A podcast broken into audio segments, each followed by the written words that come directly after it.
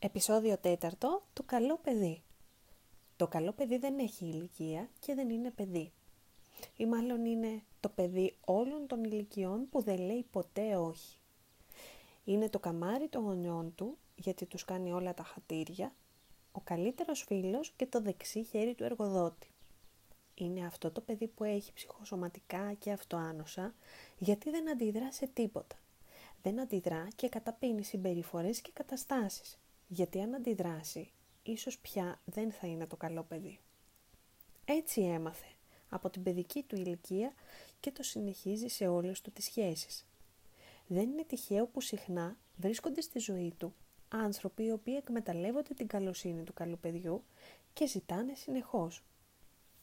Μιας που δεν θα ακούσουν ποτέ την απάντηση όχι από το στόμα του.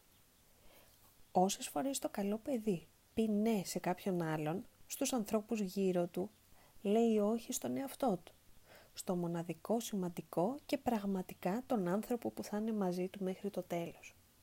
Το σημερινό γράμμα δεν γράφτηκε για να μιλήσει για εγωισμό ή για αυτοαγάπη. Ο καθένας ξέρει πώς πρέπει να φέρεται στον εαυτό του και ποιες συμπεριφορές επιτρέπει. Γράφτηκε γιατί οι άνθρωποι ξεκινούν το coaching με στόχο πώς να αντιμετωπίσουν τους άλλους γύρω τους και πώς να διαχειριστούν διάφορες πιεστικές συμπεριφορές. Το κλειδί γι' αυτό ξέρεις ότι το κρατάς εσύ, καλό παιδί στο χέρι σου. Η λέξη κλειδί σε όλα αυτά είναι το όριο. Τι σημαίνει όριο και πώς καταλαβαίνει κάποιος το όριό μας αν δεν μπορούμε να το πούμε. Το όριο είναι το σύνορο. Είναι η λεπτή διακριτή γραμμή που έχουμε όλοι μας είναι η γραμμή που αν το περάσει κάποιος, καταλαβαίνει ότι το πέρασε και διαφέρει από άνθρωπο σε άνθρωπο. Άλλος έχει πολύ ελαστικά όρια και επιτρέπει πολλές συμπεριφορές, ανέχεται, υπομένει και άλλος έχει πιο σφιχτά. Δεν υπάρχει σωστό ή λάθος. Αν κάποιος ξεπεράσει τα όρια μας, θα πρέπει να υπάρξει αντίδραση. Αυτό είναι το φυσιολογικό. Αν δεν αντιδράσουμε, ίσως θα πρέπει να το κοιτάξουμε. Τι θα γίνει αν αντιδράσουμε.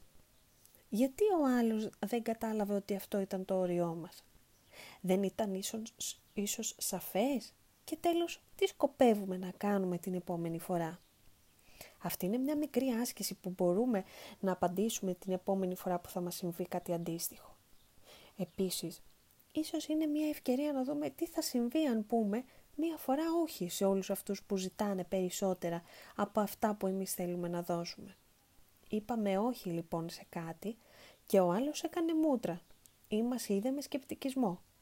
Αλλά εμάς δεν μας ενδιαφέρει πώς το βλέπει ο άλλος. Αυτό είναι δικό του πρόβλημα.